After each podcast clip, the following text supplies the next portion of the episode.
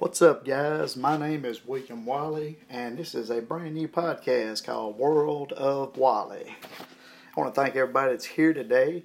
Uh, like I said, I want to welcome everybody. This is a new podcast, so everybody listening to this is a new listener. Uh, just had an idea that I had a lot of thoughts flowing through my head. I had friends of mine that said, Man, you need to get that stuff out there. Let's see what everybody thinks about it. So I said, Okay, we'll try it. Let's see how this works out. Um, this podcast is going to be uh, a little different than most. It's not a really structured, rigid type of deal. Uh, we're kind of all over the place with it. Uh, we also will be um, influenced by questions and thoughts that are submitted by you guys. So if you guys have anything you want to hear us talk about or hear our thoughts on, come on and send it to me, man, and we'll uh, we'll try to work it into a future uh, broadcast. Um, some of the things we will be talking about um, over the course of the next few podcasts, especially um, topics like religion and politics, which everybody talks about. Also, sports is a big deal, so we'll be touching on sports and social media. And then there'll be that one special thing. Um, it's just everyday happening stuff that I witness, stuff that I see, stuff that absolutely blows my mind, stuff that sometimes makes me cringe. I had a couple of old friends of mine, uh, Christian Jones and Tim Gardner. They used to refer to them as Williamisms. So you might hear a few Williamisms if you listen long enough to this podcast. One thing I do want to talk about today, uh, if you're referencing this podcast in the future, the title of it is going to be Rodgers and the Reckoning. And the Rodgers that I'm referring to is Aaron Rodgers.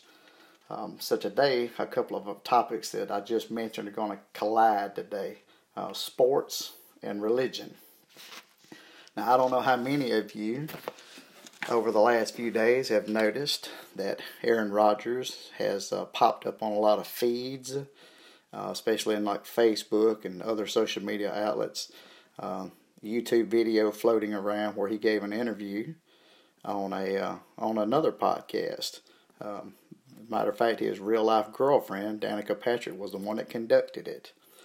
So, um, like I said, Facebook and YouTube kind of exploded with it. Um, it was a revelation of sorts, I guess.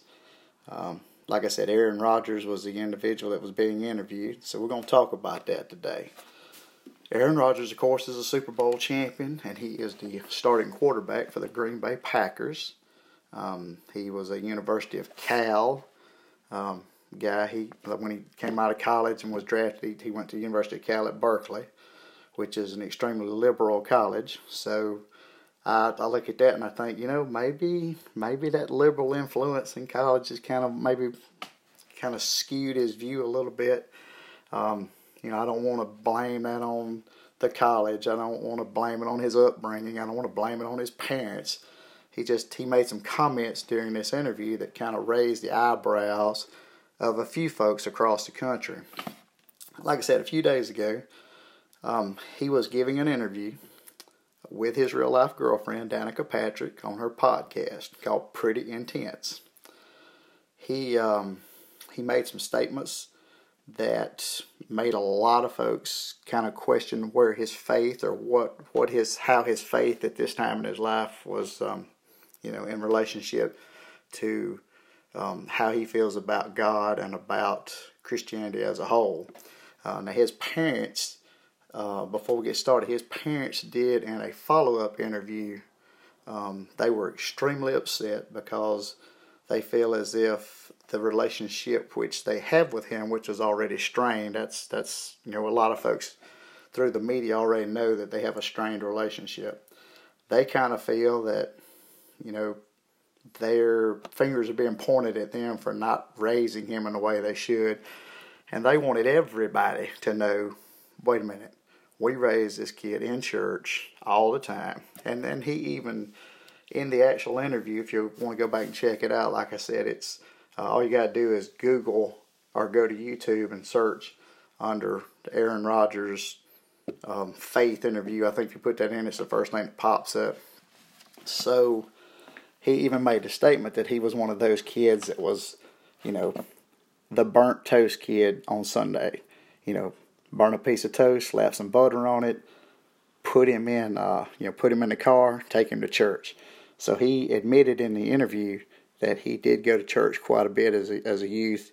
It was more of a, of a ritual of sorts. It wasn't.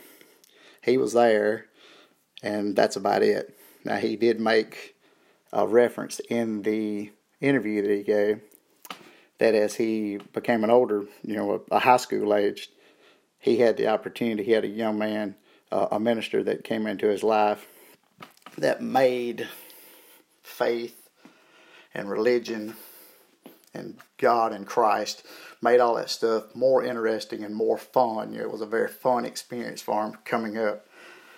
And then, of course, like I said, after that high school experience, he went on to college. He went to community college at um, Butte Community College, and then on to University of California, Berkeley. And like I tell a lot of folks, you know, that's that's college is a place that where a lot of young Christians they walk into a battlefield that they're not expecting to walk into at that point, and that's what happens. They walk into a situation to where they have no idea what they're walking into. They can be warned, but they don't really believe it until they walk into a classroom and they're they're ambushed by, you know, a professor that has very solid ideas on what exactly they want to try to get across. It's got nothing to do with whatever class they're teaching. They have certain ideologies and certain beliefs that they try to, I, want, I don't want to say force upon their students, but let's use the word infuse. They try to infuse their beliefs on the students that they come in contact with. So that could be some of the comments that he made in this interview about his faith. You know, maybe that's where the disconnect maybe could have possibly started. You know, I, I don't know. I'm not inside his head, but you know that's that's kind of from hearing the interview and reading some of the transcripts. That's kind of what makes me believe that that could be where the disconnect possibly could have started. All right, like I said, let's let's jump into the interview real quick. Some some stuff that he said that the, on actual some quotes that he made that you need to hear so you'll have some context about what I'm talking about. He was being interviewed by his real life girlfriend, Danica Patrick, on her podcast, Pretty Intense. And this is a quote that he made during the interview. He said he stated, I don't think it is very welcoming, talking about religion. He said it can be used as a crutch. It can be something that people have to have to make themselves feel better. Because it's sort of binary, you know, it's a us and them, it's a saved and unsaved, it's heaven and hell, it's enlightened and heathen, it's holy and righteous, or sinner and filthy. I think that makes a lot of people feel better about themselves. You know, they say, oh, I've got Jesus and I'm saved and I'm going to heaven. You know, there's only 144,000 of us going, even though there's like 7 billion people on the planet. I don't know how you can believe in a God who wants to condemn most of the planet to a fiery hell. Like, what type of loving, sensitive, omnipresent, omnipotent, excuse me, omnip- omnipotent, not omnipotent, omnipotent being wants to condemn most of his beautiful creation to a fiery hell at the end of all this. I read that, or actually I heard that originally, and then I went back and I read the transcript. And, you know, some of the statements he made, you know, it's, I think a lot of people in this world have that mentality. Christians or non Christians, you know, believers or non believers um, I think a lot of people, you know, kind of have those thoughts or those doubts. I do know, well, first of all, let me qualify what I'm about to say. I, and if you'll ask any friend of mine, I am a huge Packers fan. And I am a huge Aaron Rodgers fan.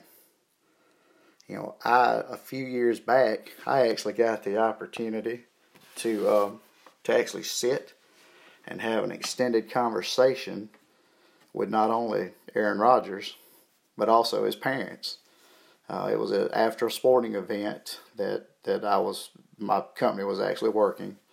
and they had to hide out in my office until you know the crowd kind of subsided because you know he's kind of a big thing. So so anyway, like I said, they they hung out in my office. We chatted. Uh, we talked about all kind of things. Now, one thing we didn't talk about was God or Jesus or anything remotely religious. We talked about football. We talked about his draft night. I told him I remember vividly him sitting in the green room waiting to be drafted, uh, you know, twiddling his thumbs and thinking, man, when's this going to happen? Um, he was a fantastic guy. Um, matter of fact, he's one of the most personable individuals that I'd ever come in contact with.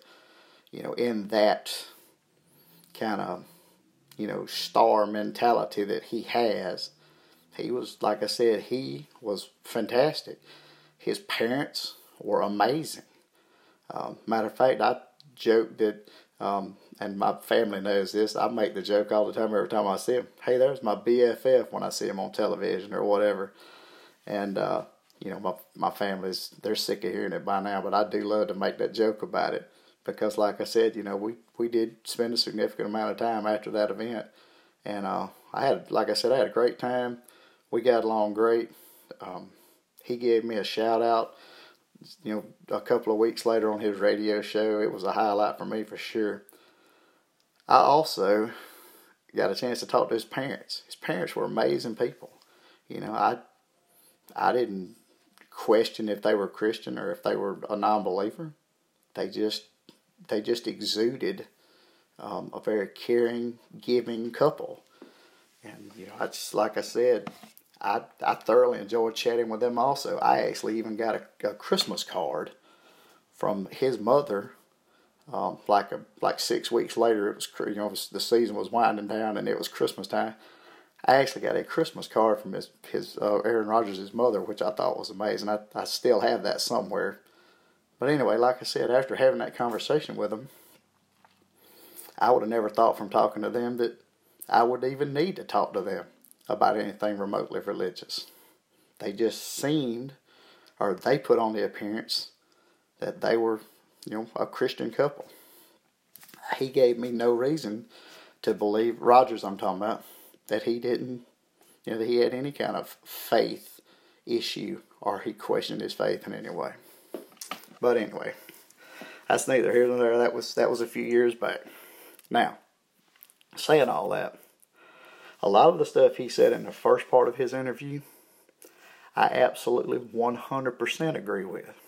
For example, first, I, I do agree, like I said, with a large portion of the first part of that proclamation he made during that interview. Um, religion and the church can be at times very intimidating, and it's not very welcoming. Now, you know, the church are the people. You know, when a, a lot of folks confuse church. Church is not a building. Church is the actual people that meet inside the building.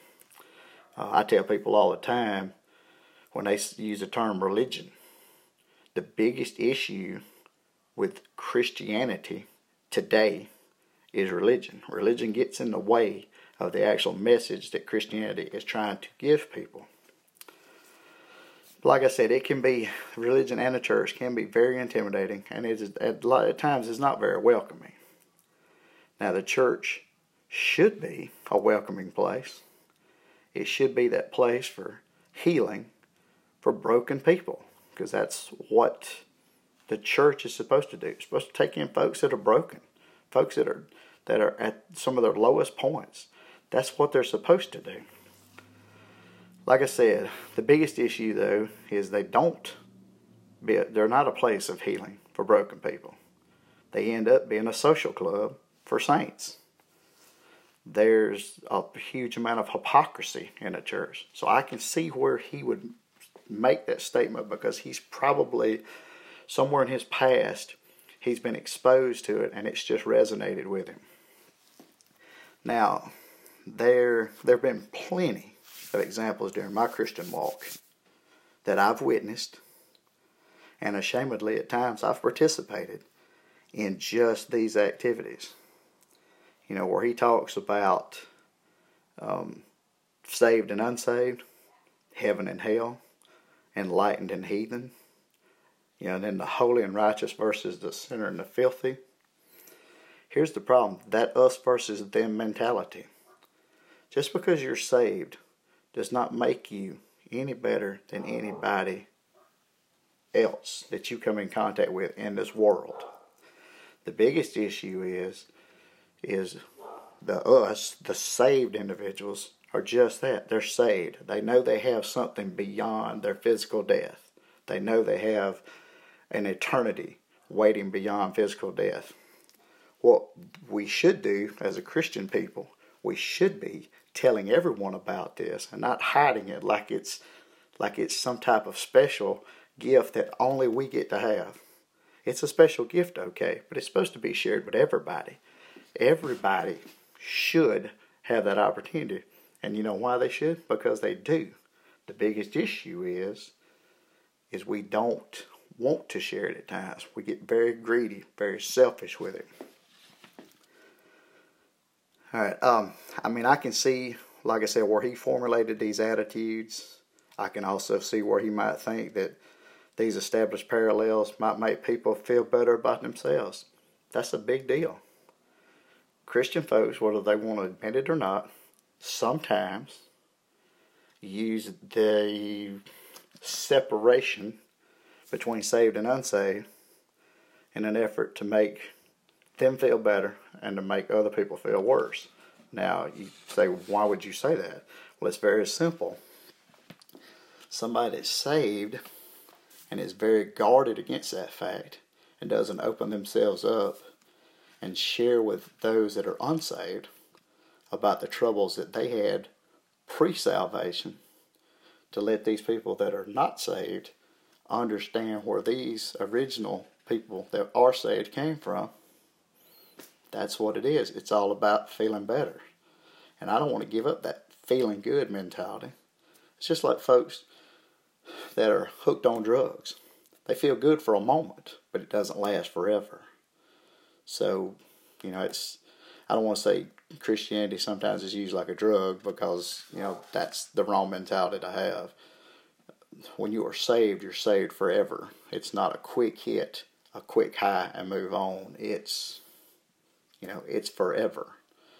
So, you know, we need to be a more a more caring and a more open people, I guess, would be the best way to explain the whole us versus them. There should never be an us versus them when it comes to anything. Not only religion, but race and, and you know, nationality. It none of that should play in. It should be us, all of us, regardless of our situation. But like I said, I can see from his past things that he'd probably come in contact with, situations he'd been put in, um, ideas that had been placed in his head that that have resonated with him. So I can see where he might formulate that mentality. Now, here's the deal.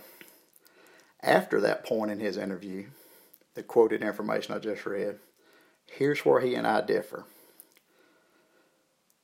He has espoused this condemnation from God. And he is adamant about it. I mean, he, he mentions it multiple times in the second part of, of his interview.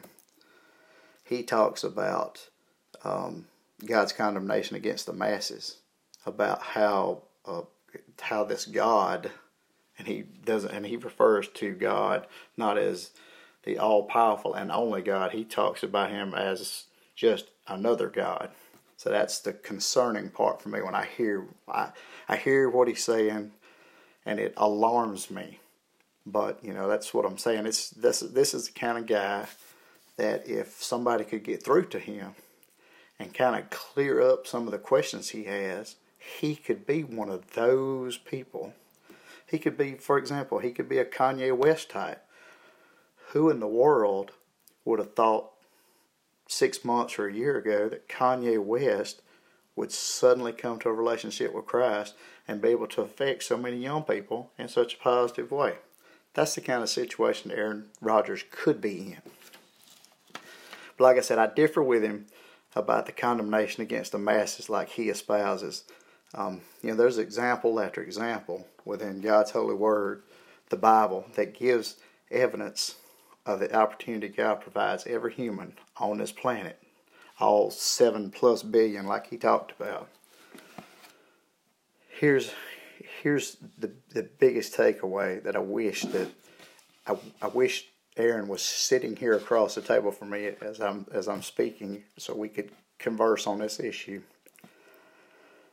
Like I said, there's example after example that gives the where God gives the opportunity for everybody to have a relationship with Him. Um, that's the problem is instead of the life that we're living, just merely existing, replace that life with everlasting life. When I say everlasting life, that's far beyond the physical death that every one of us will experience. But that next step for those that are saved, that after physical death, what's going to happen, that that forever, that glory land experience that you hear some folks talk about, the actual walk with Christ beyond when you leave this earth. That's what, if I could sit across from him, that's what I wish I could convey to him. That everlasting life option is a simple decision you have to follow God through admission of being a sinner. You have to believe that there's only one true God. And you have to confess your past and your current transgressions or your sins against God and the life He expects believers to live. That's what I wish I could kind of pass on to Him. Now, granted, that's just a snapshot of the relationship that you can have through Christ or He could have through Christ. But you know, everybody here listening to this podcast, you know, gets the general idea of what I'm trying to convey. There's one thing I do wish, and I've, I've talked to this about this a few you know a few minutes ago. Way back then, those years back, where I had the opportunity to sit across the table from him or sit in my office with him, I do wish that I would have taken that opportunity to talk to Aaron and his parents and, and anybody else that was in the room. I wish I'd had taken that opportunity to talk to him about Jesus when I had that chance, but I was caught up in that whole world mentality. You know, like most folks, when you get caught up in the world, believer or non believer, when you get caught up in that world and you are, you know, I had the opportunity to present Christ to him and what did I do? I stood there and I talked about everything but Jesus. I talked about everything but a relationship that he could have with Christ because an earthly idol stood before me. You know, another star, a celebrity. And that's something we get caught up in all the time, guys. Doesn't matter if you're the most famous person in the world. You know, it doesn't matter if you're the president of the United States or you're the janitor to local high school. Each person counts the same. And that's what I, you know, that's, that's an issue that a lot of us get caught up in. And that's something that I hope that each and every one of us could work daily to try to get away from. Importance of people, no matter what your status is. But hey, guys, that's just my thoughts on this matter. I do hope you guys enjoyed the podcast, and I invite each and every one of you back for the next one. Until next time, Wally out.